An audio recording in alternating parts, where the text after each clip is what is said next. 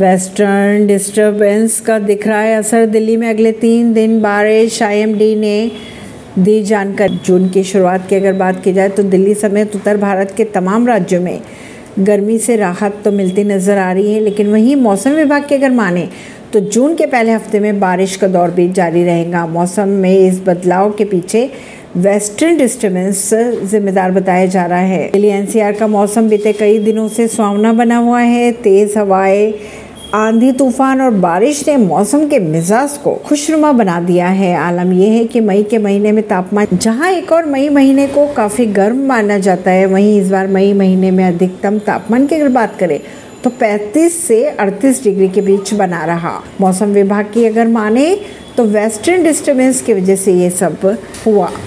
ऐसी खबरों को जानने के लिए जुड़े रहिए जनता सरिश्ता पॉडकास्ट से। परवेश नई दिल्ली से।